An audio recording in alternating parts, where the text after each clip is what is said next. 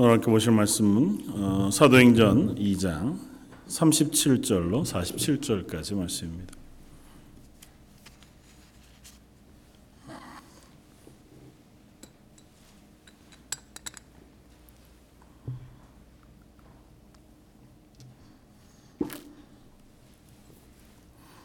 사도행전 2장 37절로 마지막 47절까지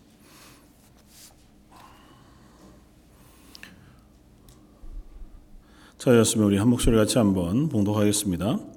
그들이 이 말을 듣고 마음에 찔려 베드로와 다른 사도들에게 물어 이르되 형제들아 우리가 어찌 할꼬 하거늘? 베드로가 이르되 너희가 회개하여 각각 예수 그리스도의 이름으로 세례를 받고 죄 사함을 받으라. 그리하면 성령의 선물을 받으리니. 이 약속은 너희와 너희 자녀와 모든 먼데 사람 곧 주 우리 하나님이 얼마든지 부르시는 자들에게 하신 것이라 하고 또 여러 말로 확증하며 권하여 이르되 너희가 이 패역한 세대에서 구원을 받으라 하니 그 말을 받은 사람들은 세례를 받음에 이날에 신도의 수가 삼천이나 더하더라. 그들이 사도의 가르침을 받아 서로 교제하고 떡을 떼며 오로지 기도하기를 힘쓰니라. 사람마다 두려워하는데 사도들로 말미암아 기사와 표적이 많이 나타나니 믿는 사람이 다 함께 있어 모든 물건을 서로 통용하고 또 재산과 소유를 팔아 각 사람의 필요를 따라 나눠주며 날마다 마음을 같이하여 성전에 모이기를 힘쓰고 집에서 떡을 떼며 기쁨과 순전한 마음으로 음식을 먹고 하나님을 찬미하며 또 온 백성에게 칭송을 받으니 주께서 구원받는 사람을 날마다 더하게 하시니라. 아멘. 예수님의 부활 승천 이후에 어, 제자들이 어, 다락방에서 모여 기도하기 시작했고 어, 오순절 때가 이르렀을 때에 하늘로부터 성령이 각 기도하는 이들에게 임하여 성령의 충만함을 받은 120여 명의 제자들이 그 길로 거리로 나아가서 예수 그리스도의 구주 되심과 또 그를 우리의 메시아로 보내신 하나님의 구원의 계획 그런 예수 그리스도를 우리가 십자가에 매달아 죽였고 죽이시 죽음을 어, 죽으신 예수께서 죽음에 있지 아니하고 부활하여 어, 하나님의 영광 가운데 높이셔서 하나님 우편에 올리셨다고 하는 예수 그리스도의 구주 되심 그 구원의 메시지를 강하게 선포합니다. 그리고 그 메시지를 들은 사람들의 반응이 오늘 37절부터 나옵니다. 지난주에 살펴보았던 것처럼 어, 전파되어진 복음 메시지가 어, 그저 예수 그리스도가 누구신가고 하는 것과 그 예수 그리스도를 통하여 하나님께서 우리를 어, 구원하시기를 기뻐하신다고 하는 하나님의 구원의 메시지. 그리고 그 메시아이신 예수께서 죽으셨다가 부활하셨다고 하는 분명한 선언만 선포되어지고 있었을 따름인데 오늘 본문에 보면 놀라운 변화가 어, 그 날에 일어나고 있는 것을 봅니다. 그래서 말씀들을 보면 어, 한편으로는 궁금하고 또 한편으로는 놀랍기도 하고 또 한편으로는 의문이 드는 것이 사실입니다. 어, 어떻게 이런 변화가 있을 수 있었을까?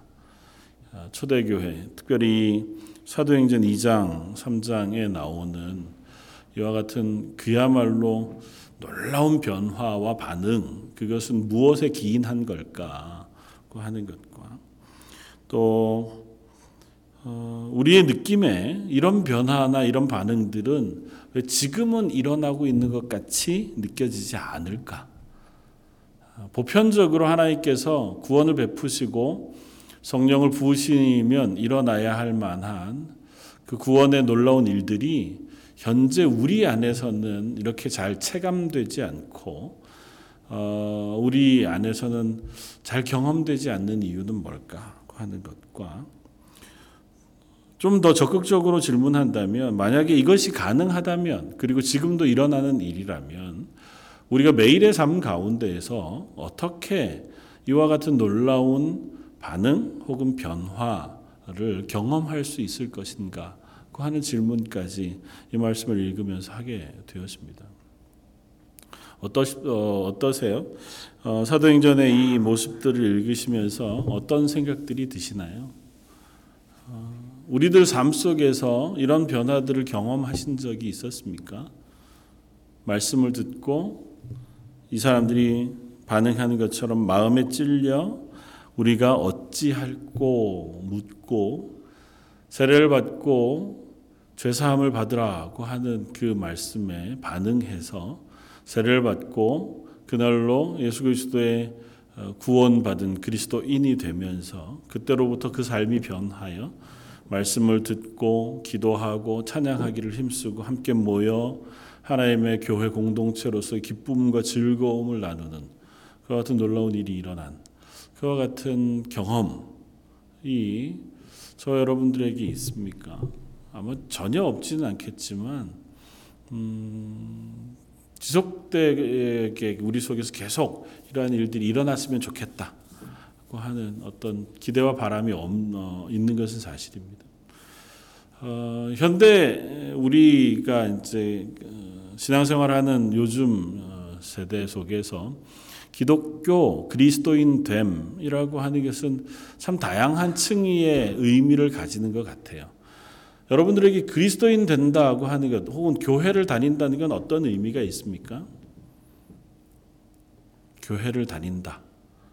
그리스도인 된다. 혹은 세례를 받는다. 교인이 된다. 예수 그리스도를 믿는다. 그 하는 건 어떤 의미가 있습니까?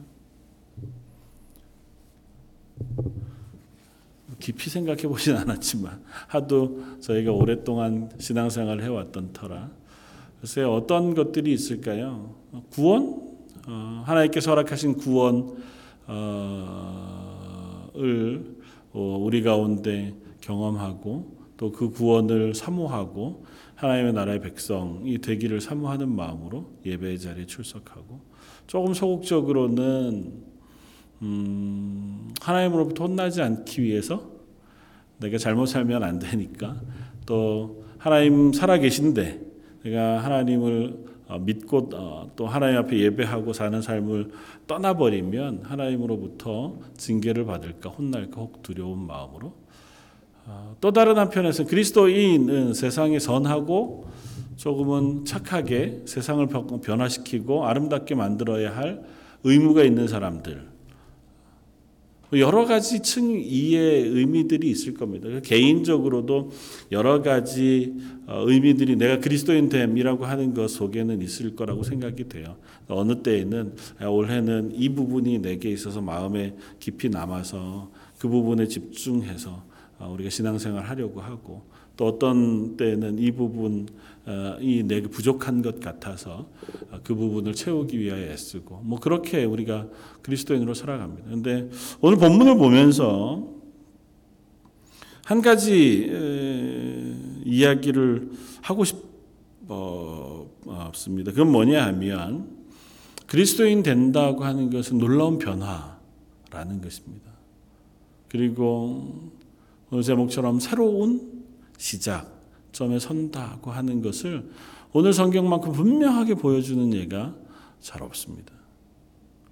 어떻게 보면 일단은 말씀을 전하고 있던 이 어, 베드로나 어, 제자들 그리고 120명의 기도하던 이들의 태도나 상황을 보아도 비슷합니다. 그들에게 있어서 불과 며칠 전까지의 상황만 염두에 두어 본다고 해도 그들의 모습은 지금의 모습과 전혀 달랐습니다. 예수님이 잡히시던 때부터로 거슬러 올라가면 훨씬 더 하죠. 그들은 두려워했고 그들은 예수님이 잡히시는 것으로 인하여 어, 분열되었습니다.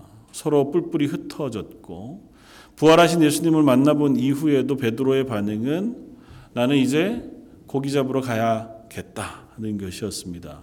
뭐 그것이 어떤 의미를 어떤 마음을 전부 다 내포하고 있는지는 잘 알 길이 없지만 한 가지 분명한 것은 그게 야 이제는 그리스도는 잘 살아야지 그런 어떤 대단한 결의와 결단을 가진 고백은 아니었다는 것을 우리는 짐작할 수 있습니다. 아그 얘기에는 예수님을 따라다녔던 그 숱한 시간들을 뒤로 하고 다시 옛사람, 옛자리, 고기 잡는 어부. 나는 변했겠죠. 나는 예수님을 따라다니면서 변하기도 했고 예수님의 말씀으로 인한 어떤 어, 놀라운 의미들도 가지긴 했지만 그러나 내 삶의 자리는 다시 예전처럼 물고기나 잡는 아니면 어부의 자, 자리로 돌아가야겠다는 정도쯤의 고백을 하고 있었던 것이 제자들의 형편이었습니다. 엠마오로 가던 제자들도 그러했고 그 자리에 모여 함께 기도하며 열심히 기도했던 제자들 역시 당국자들의 눈을 피했고 그 사람들을 두려워하여 숨어서 숨어 있는 곳에 문을 잠그었다 이렇게 성경이 표현하고 있는 것으로 보아서 그들은 예수님의 죽으심, 부활 그리고 심지어 어, 승천하시는 그 일들을 경험하고서도 신앙의 입장에서 보면 굉장히 소극적이고 또 굉장히 두려워하고 갈 바를 알지 못하고 어떻게 해야 할 바를 알지 못하는 사람들이었습니다. 그런데 오순절 그들에게 성령이 임한 그 시로부터 그 사람들의 태도와 그 사람들의 모습과 그들 그 사람들의 어, 생활이 완전히 변화가 됩니다. 그들에게 성령이 임하자 그들은 담대해졌습니다. 여전히 그들을 잡으려고 하는 당국자들의 살기 등등함이 사라지지 않았을 것이고 사람들 앞에서 어떤 말을 해야 할지 성령이 임하면서 그들이 숱한 시간의 학습을 통해 배워온 것도 아닐 터인데 그들은 나갔고 나가서 예수 그리스도의 십자가의 복음 하나님 앞에서의 그 구원의 놀라운 일들을 모든 사람들 앞에 담대히 이야기할 수 있었습니다. 그들에게는 확신이 있었고 그들이 무엇을 해야 할지 어떻게 살아야 할지 어디로 가야 할지를 명확히 알았습니다.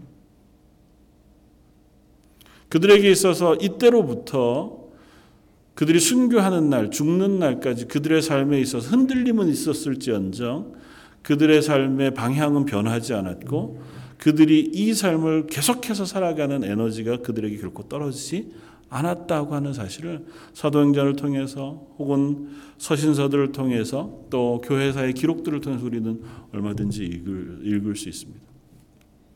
그들은 그렇다 치고 그들의 설교를 들은 사람들의 반응입니다. 오늘 3천 명이라고 하는 그 사람들이 그날에 세례를 받고 예수 그리스도를 구주로 영접하는 교회 일원이 되는 일이 있었다고 오늘 본문이 기록하고 있는데 그들에게 있어서의 변화는 더 놀랍습니다. 그들은 어떤 사람들입니까? 그들은 여전히 대부분의 사람들이 6월절 때로부터 예루살렘 성에 머물러 있었던 사람들입니다. 예루살렘 성 살고 있는 사람들이라기보다 주변에서 어, 절기를 지키기 위해서 예루살렘 성 성전을 향해 나아왔던 사람들의 무리. 보통은 6월절로부터 오순절 때까지 계속해서 예루살렘에 머물면서 자기들이 유대인으로서의 의무를 다하기 위해서 그곳에 시간을 보내는 사람들이 거의 대부분이었을 겁니다. 그들에게 가서 복음을 전한 것이고 그들의 반응은 예수님을 십자가에 못 박을 때와 지금은 전혀 다릅니다. 예수님을 보고 예수님을 환호하다가도 그들은 예수님을 향하여 십자가에 못 박아야 된다고 외쳤던 사람들의 무리였습니다. 예수님을 보고도요. 그런데 지금은 그 제자들이 하는 설교를 듣고 별로 길지 않잖아요. 이상에 나오는 그 설교, 물론 그게 전문을 다 기록했느냐 아니면 뭐 요약본을 기록했느냐 우리가 그걸 다 알 길은 없지만 아 그래도 뭐 하루 종일 한 설교를 아침부터 12시간 내도록 들었더니 이해가 됐더라는 아니잖아요. 그렇게 다 양보한다고 해도 하루 종일 들었다 해도 그 말을 듣고 이 사람들이 다른 반응을 한다고요. 이전과는. 이 사람들의 반응이 뭡니까? 오늘 본문이 37절에 그들이 이 말을 듣고 마음에 찔려 베드로와 다른 사도들에게 물어 이르되 형제들아 우리가 어찌할꼬 마음이 찔렸습니다. 그리고 어떻게 했으면 좋겠느냐고 묻습니다. 묻는 말에 베드로가 회개하고 예수 그리스도의 이름으로 세례를 받고 제사함을 받으라. 그리하면 성령을 선물로 받을 것이다. 그렇게 말씀하니까 그들이 세례를 받고 그날에 구원받은 성도가 되었습니다. 문장으로 너무 단순해요. 또 어떻게 이런 변화가 그들에게 일어날 수 있습니까? 도대체 이 변화의 이유가 뭘까요? 시체말로 얘기하면 좀 표현이 너무 좀 죄송한 표현이지만 어, 이 비밀만 알면 뭐 그야말로 교회가 부흥하는 일은 순식간의 일 아니겠습니까? 도대체 무슨 비결이 있길래? 뭘까요? 베드로나 열두 사도 120명의 언변이 갑자기 변한 것일까요? 그들의 인성이 변했을까요? 듣는 사람들의 환경이 변했을까요? 그들의 귀가 열렸을까요? 결국은 그들의 설교도 예수님이 하셨던 말씀과 조금도 다르지 않습니다. 물론 예수님의 말씀을 듣고 또 숱한 사람들이 예수님에게 다가왔었기 때문에 그 말씀 자체가 힘이 있는 것은 분명해요. 그러나 이 분명한 전환의 순간에 있어서의 특별한 변화의 근거를 하나 대자고 하면 딱 하나밖에 없습니다. 성령이 제자들에게 임했다는 것입니다. 그리고 그 성령이 아울러 그들의 설교를 듣는 3천여 명 되는 이 무리들에게도 임했다는 것입니다. 이 명확한 사실을 통해서 우리 하나를 확인합니다. 우리를 구원하시는 구원의 사역은 전적으로 하나님께서 하시는 일이다. 그리고 그 하나님께서 일하셔야 우리들 속에 역사하셔야 비로소 우리가 하나님의 사람 그리스도인으로 변화되어질 수 있다는 것이고 그 변화가 성령이 우리 가운데 일하심으로 일어나는 극단적인 변화이자 은혜와 은사라고 하는 사실을 확인할 수 있습니다. 그럼 그 다음 이렇게 질문할 수 있습니다. 저 여러분들은 우리 가운데 성령이 임하신 하나님의 사람들입니까? 저 여러분들이 그리스도인 된 것은 우리에게 성령이 우리 가운데 임함으로 우리가 예수 그리스도를 구주로 고백하고 우리의 죄의 사함을 받고 하나님 앞에 그리스도인 하나님의 자녀 하나님의 백성 되었다고 고백하는 믿음의 고백을 한 사람들입니까? 우리가 세례 받을 때에 성령이 내게 임하여 내가 예수 그리스도를 주로 고백하고 입으로 시인하여 모든 성도 앞에 교회 앞에 나는 하나님이 나의 구주가 되십니다. 예수 그리스도가 나의 생명의 주인이 되십니다. 그 고백하는 믿음의 고백을 했다고 하는 사실을 인정하십니까? 그렇다면 그 성령이 우리 속에 일으킨 변화는 무엇입니까?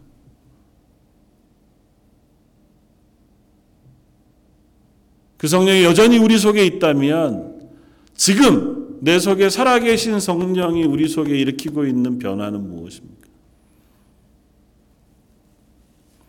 저 여러분들이 일상의 삶을 살아가는 동안 성령은 우리 가운데서 무엇을 하고 계십니까?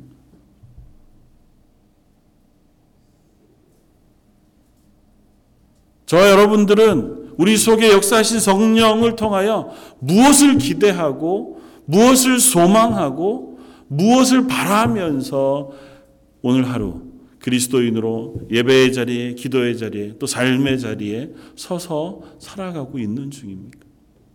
저는 이 질문이 우리들에게 참 중요한 질문이 되어진다고 생각이 되어집니다. 성령이 그들에게 임하자 그들에게 분명한 변화가 있었습니다. 이전에도 그들은 말씀을 못 들은 바 아니었고 예수님이 3년여 간이나 이 땅에 살아계시면서 하늘나라의 복음, 하나님의 나라의 그 복음을 선포하셨고 열심히 하시는 이적을 눈으로 보았고 그들이 심지어 예수님 십자가에 달려 죽으시는 장면을 목격했고 또 예수님이 부활하셨다고 하는 이야기를 들었습니다. 그 중에는 예수님의 부활하신 것을 직접 본 사람으로부터 그 간증을 듣고 그 설명을 들은 사람들도 없지 않았을 겁니다. 그러나 그때에는 그들의 삶이 변하지 않았다가 지금 성령이 그들에게 임하자 성령이 그들의 눈을 띄워주자 그들의 마음을 열어주자 그들이 드디어 그들이 들은 바에 대하여 생각하기 시작했습니다. 예수님은 누구신가? 우리가 십자가에 못 박으라고 외쳤던 그 예수는 누구신가? 그 예수님이 하셨던 그 숱한 말들은 도대체 무슨 의미가 있는 것인가? 그 이전에도 들었죠. 왜 몰랐겠습니까? 제자들이 이렇게 외치는 말에 귀 기울여 와서 야, 그 말이 뭔가 들을 만한 사람들이었다면 예수님이 말씀을 전할 때 그들이 안 들었을 리 없죠. 안 그렇겠어요? 원래 나는 아무 관심이 없었어. 예수님이나 뭐 복음이나 뭐 아니면 율법이나 뭐 가르치는 거 듣는 건 난 정말 싫어. 그런 사람들이었다면 제자들이 하는 이야기도 별반 들으려고 하지 않았겠죠. 백번 양보해서 그렇다 쳐도 그 전에 전혀 몰랐던 얘기를 지금 사도들이 하고 있는 게 아니잖아요. 이 얘기는 정말 획기적인 것이어서 듣기만 해도 막 내 마음에 궁금증이 생기고 막 고민이 생기고 야 재밌겠다 그런 게 아니잖아요. 그럼에도 불구하고 그들은 이야기를 듣고 생각하기 시작합니다. 그리고 더 그 말씀을 듣고자 합니다. 오늘 본문 뒤를 보면 이렇게 쓰고 있습니다. 그들이 성전에 모이기를 힘쓰고 또 그들이 말씀을 듣기를 사모하고 또 그들이 함께 찬양하고 또 교제하기를 기뻐한다. 42절은 그들이 사도들의 가르침을 받아 서로 교제하고 또 그 앞에는 그들이 하나님 앞에 세례를 받고 또 뒤에 43절 이하에는 서로 물건을 통용하고 소유를 팔고 마음을 같이하여 성전을 모이기를 힘쓰고 떡을 떼며 교제하고 음식을 먹고 하나님을 찬미하고 온 사람들 앞에 칭송을 받을 만한 삶을 살아갔다. 그 가운데 두드러지게 눈에 띄는 것은 저는 그들이 말씀을 배우고 있다는 것입니다. 그들이 귀를 열어 말씀을 듣기를 원하고 있다는 것입니다. 그리고 그 말씀을 묵상하고 그 말씀이 자기에게 의미가 되기 시작했다는 거죠. 그리고 그들은 그 복음을 듣고 그들의 삶을 바꾸기 시작했습니다. 그냥 듣고 생각하는 것에 끝나지 않고 들은 것을 그들의 삶 속에서 살아내기 시작했다는 것입니다. 아마 그것의 변화에는 우리가 익숙히 아는 것처럼 복음이 들려지고 그 마음의 성령이 그 길을 열게 되면 비로소 아 내가 하나님의 은혜가 필요한 죄인인 것을 깨닫게 되고 내가 죄인이라는 것을 깨닫게 되니까 이런 반응이 일어나는 거예요. 내가 어떻게 해야 할까? 도대체 내가 어떻게 해야 할까? 왜냐하면 나 힘으로는 이 문제를 해결할 수 없다는 사실을 너무 명확히 아니까. 하나님의 도우심이 필요하고 하나님의 은혜가 필요한 줄 알아. 내가 어떻게 할까? 그 길을 열지 않을 수 없고 그 구원의 방법에 귀 기울이지 않을 수 없는 거죠. 그 말씀을 듣고 깨닫게 되었으면 나를 위하여 행하신 예수 그리스도의 그 구원의 일이 얼마나 큰지를 깨닫게 되고 그 은혜가 너무 크고 감사한지를 깨닫게 되니 찬송하지 않을 이유가 없고 감사하지 않을 이유가 없고 그 사랑을 받았으니 그 사랑을 기쁘게 나누지 않을 이유가 없는 삶의 변화로 연결될 수밖에 없다는 거예요. 사도행전의 이 일은 어쩌면 역사 가운데 딱 한 번 일어날 만한 대단히 특별한 사건이었음을 부인하기는 어렵습니다. 성경에 많은 사건들이 그렇듯이 모든 믿는 사람들에게 공이 일어날 수 있는 일이기는 하지만 성경에 있는 대부분의 일들은 하나님께서 하나님의 구원의 섭리, 구원의 계획들을 이루어 가시는 가운데 아주 특별하게 행하시는 일들 중에 두드러진 일들이 성경에 기록되어져 있습니다. 아브라함을 부르시는 예, 저와 여러분들을 부르시기도 하지요. 그러나 아브라함과 같이 특별히 나타나셔서 그를 불러내시고 그를 믿음의 조상으로 삼으시는 일들은 아브라함에게 있어도 아주 특별한 일입니다. 기도함으로 하나님께서 우리에게 지혜를 주시지만 솔로몬에게 나타나셔서 세상의 모든 사람들보다 더한 지혜를 주시는 것도 하나님이 특별하게 그에게 행하셨던 일이기도 합니다. 다니엘에게서 또 엘리야에게서 예레미야에게서 혹은 신약에 있는 베드로와 바울에게서 일어나는 그 많은 일들도 어떻게 보면 하나님의 구원의 일에 있어서 아주 특별한 계획으로 그들에게 허락하신 특별한 일이 분명합니다. 그러니까 오순절 다락방에 성령이 임하고 그 능력으로 하루에 3천 명이 더하는 이 놀라운 변화가 일어나는 것 역시 하나님의 구원의 계획이 어떻게 확장되고 하나님의 사람을 어떻게 하나님께서 모으시며 그들을 어떻게 변화시키시는지를 보여주시기 위한 놀라운 사건으로 우리에게 주신 것이 분명해요. 그렇다고 해도 이것이 그때에만 일어날 수 있고 그 다음에는 전혀 일어나지 못할 일이라거나 일어나선 안 될 일이라거나 하지는 않는다는 사실이에요.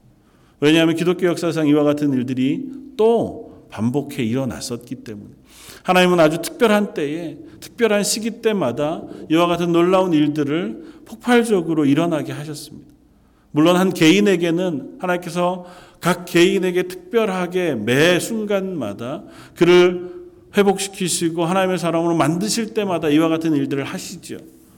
그러나 어떤 단체, 어떤 지역 혹은 어떤 교회, 어떤 나라 단위로도 하나님은 여전히 이와 같은 일들을 행하고 계신 것을 봅니다. 그러면 우리는 이렇게 사모하면서 기대할 수 있겠다 생각이 됩니다. 하나님, 저희에게도 이와 같은 은혜가 필요합니다. 이들과 똑같지는 않다 할지라도 하나님 저에게도 이와 같은 놀라운 변화가 있으면 좋겠습니다. 왜냐하면 같은 성령님께서 같은 일을 같은 우리 사람에게 행하시는 거잖아요. 이때 당시에 사람들이 우리와 다른 면을 굳이 찾아보라고 하면 찾을 수 있겠지만 그건 하나님 앞에서 아주 미미한 것에 불과할 겁니다. 이들을 변화시키신 하나님이시라면 저 여러분들 혹 저희 주변에 있는 어느 누구라도 변화시키시기를 기뻐하시는 하나님이신 것이 분명합니다. 이들에게 역사하신 하나님이시라면 우리가 우리 자녀들에게 이와 같은 일들을 행하실 하나님이 분명합니다. 그렇다면 우리는 이 일을 얼마든지 사모하며 기도할 수 있고 얼마든지 소망하며 우리 삶 속에서 이를 이루기 위하여 또한 애쓰고 수고할 수도 있겠다 생각이 되어집니다.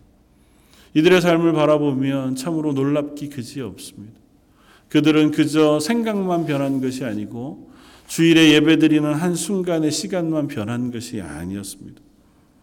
이 반응의 결과로 이루어진 것은 조금 아까 우리가 보았던 것처럼 그날에 3천 명이나 세례를 받았고 그들이 교회에 모여 서로 모이기를 힘썼고 말씀을 배우며 교제하기를 힘썼습니다. 기도하는 일에 열심이었고 그들 가운데 기사와 이적이 많이 일어나서 심지어 주변 사람들이 놀랐다고 기록합니다.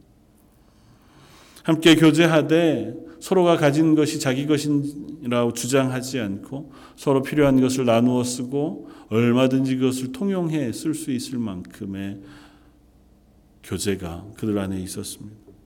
그들은 세상과 사회에 영향을 주었고 그 하나님의 지속적인 간섭을 계속해서 경험하는 삶을 살았습니다. 이 중에 참 많은 숫자들은 순교의 열매로 그들의 삶을 살아갔고 또 형장의 이슬로 죽어가면서도 그들이 가졌던 이 신앙들을 놓치지 않았다는 사실을 우리는 역사 가운데 얼마든지 읽습니다. 이것이 아주 단회적으로 단순간만 일어난 사건이 아니라 꽤긴 시간 동안 어쩌면 그들의 인생을 통틀어서 계속해 그들 가운데 일어났던 변화였고 역사였다고 하는 사실을 우리가 확인하게 됩니다. 그리고 이 약속에 대해서 서도 베드로는 이렇게 고백합니다. 39절에 이 약속은 너희와 너희 자녀와 모든 먼 데 사람 곧 주 우리 하나님이 얼마든지 부르시는 자들에게 하신 것이라. 나에게만 주신 것이 아니고 너와 너희 자손에게 또 먼데 있는 어느 누구라도 하나님께서 부르신 사람들이라면 얼마든지 그 부르신 사람들에게 동일하게 하신 약속이라고 말씀해 줍니다. 그 약속을 따라 그날에 3천 명이 성도가 되었고 그 기록에 연장의 기록들을 우리가 사도행전 가운데서 끊임없이 읽고 있는 것을 봅니다. 물론 이때처럼 극단적인 변화는 계속 되어지진 않았습니다. 이때는 예수님이 곧 오실 거라 하는 기대가 그들 속에 충만했기 때문에 그들이 가졌던 재산을 다 사도들의 발 아래 두고 함께 나누어 써도 괜찮았습니다. 그런데 5년, 10년이 지나면서 예수님이 더디 오신다고 생각이 되어질 때부터 그들은 다시 일상의 삶으로 돌아갔습니다. 자기들이 애써 수고하고 일하는 자리로 돌아갔고 또 그들의 삶의 자리에서 여전히 그리스도인이기 위해서 애쓰는 삶을 살았습니다. 그러나 변화는 있었지만 그들의 변화가 완전한 퇴행이거나 이때의 모습을 완전히 잊어버린 그냥 예전 죄인 혹은 예전 사람으로의 삶으로의 되돌이킴은 아니었습니다. 되돌아간 그곳에서도 여전히 그들은 그리스도인이었고 그리스도인으로 그들은 자기의 삶을 기쁨과 감사함으로 적극적으로 살기를 애썼고 또 서로를 위하여 섬기고 수고하기를 애썼습니다. 물론 서신서에서 보는 것처럼 여전히 교회에 또 갈등이 생겼고 아픔이 생겼고 그들 삶에 다툼도 있었고 어려움도 없지 않았습니다. 심지어 죄가 들어와서 교회가 깨어지는 일들도 있었던 것도 우리가 확인합니다.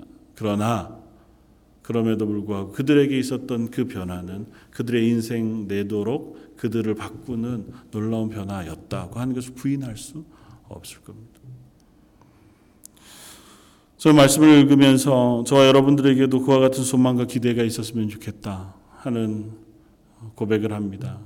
특별히 이들이 가지고 있는 변화는 소극적인 변화거나 수동적인 변화만은 어, 아닙니다.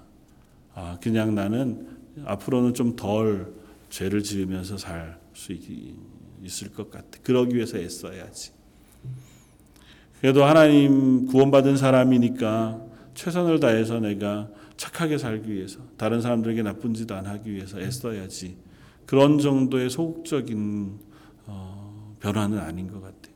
아 주일은 그래도 최소한 예배를 드리고 또 하나님 믿는 믿음은 내가 놓치지 않고 어떻게든 살아야지 정도쯤의 변화라기보다는 훨씬 더 적극적이고 훨씬 더 어, 완전한 변화를 그들이 고백하고 있는 것을 봅니다. 그들은 46절 날마다 마음을 같이하여 성전에 모이기를 힘쓰고 집에서 떡을 떼며 기쁨과 순전한 마음으로 음식을 먹고 하나님을 찬미하며 또 온 백성에게 칭송을 받았다. 이 가운데는 사실은 표현이 좀 그렇지만 종교적인 의미에서의 표현은 별로 없습니다. 예배하고 전도하고 기도하고 설교하고 그런 얘기는 별로 없잖아요. 다 모였고 함께 음식을 나누어 먹고 마음을 같이 하고 기뻐하고 순전한 마음으로 서로 하나님을 찬미하고 또 모든 백성에게 칭송을 받을 만한 선한 일을 했다는 거잖아요. 예수 믿고 변화된다는 건 굉장히 적극적인 변화가 있었던 것이 사실입니다. 그리고 그 변화는 저와 여러분들에게도 공이 나타나는 변화이기도 하고 또 나타날 수 있는 변화이기도 하지만 또 나타나기를 소망해야 할 변화이기도 한 것 같아요. 저희 런던 제일장로교회가 또 저희 속에 있는 성도들과 저희 자녀들이 성령의 임하심, 성령의 은혜와 은사가 충만해져서 이와 같은 초대교회 변화와 같은 변화가 우리 속에 있어지기를 원하고 또 그것을 사모하면서 기도하는 일들이 우리 속에 일어났으면 좋겠습니다.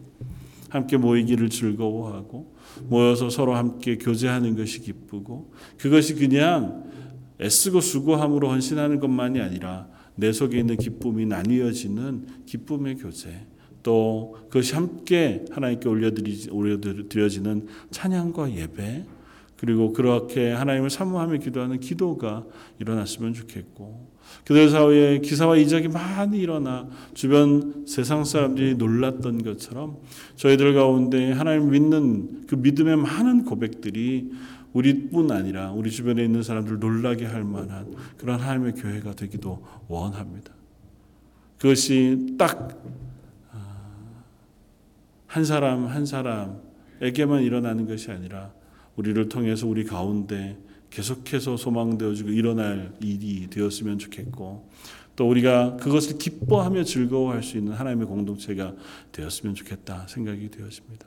사실은 이것은 성령이 충만하게 임했던 곳곳마다 일어났던 변화이기도 하고 여전히 교회마다 그리워하며 갈망하며 소망하는 변화이기도 한 줄 압니다. 우리 한 개인으로서 또 한 가정으로서 하나님 저희가 먼저 그리스도인으로 살겠습니다. 그렇게 고백하길 바라고 그리고 그리스도인으로 사는 삶의 변화가 내 속에 뚜렷하게 일어나게 해주십시오. 소망하는 저와 여러분들이었으면 좋겠습니다.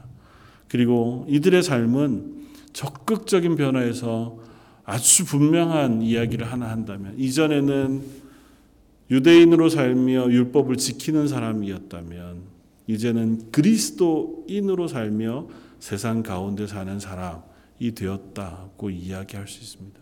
그들의 삶에 제일 중요하고 가장 중심에 있는 것이 그리스도인이라고 하는 고백이라고 하는 사실을 오늘 본문에서 읽을 수 있습니다.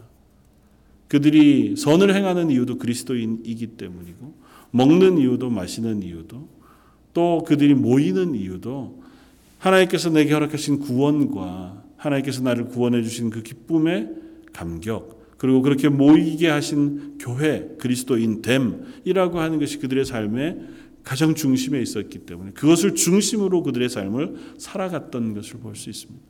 저 여러분들의 삶도 그렇게 변화되길 원합니다. 그리스도인으로 사는 것이 우리 삶의 중심에 놓여져 있기를 원합니다. 네, 그리스도인이니까 이렇게 살아야지.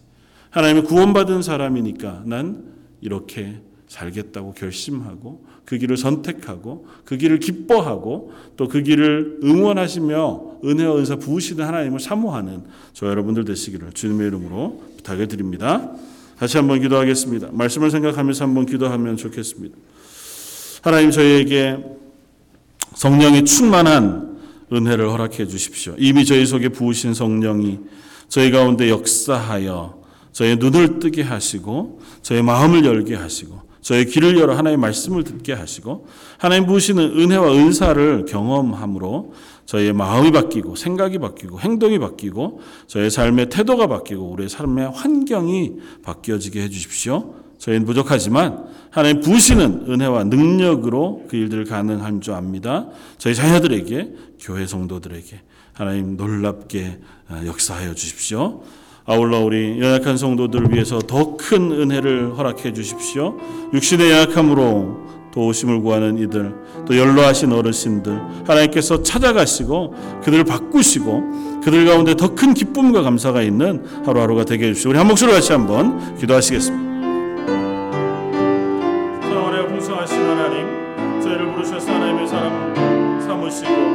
하나님께서 저에게 허락하신 성령의 은혜를 따라 하나님의 자녀가 되게 하시며 하나님의 자녀가 되게 하시니 감사합니다. 하나님 저에게 성령을 부으셨기에 저희 그리스도인 되는 줄 압니다. 성령이 저희 속에 거하시는 줄 알기에 하나님 사모하며 성령의 일하심과 성령의 역사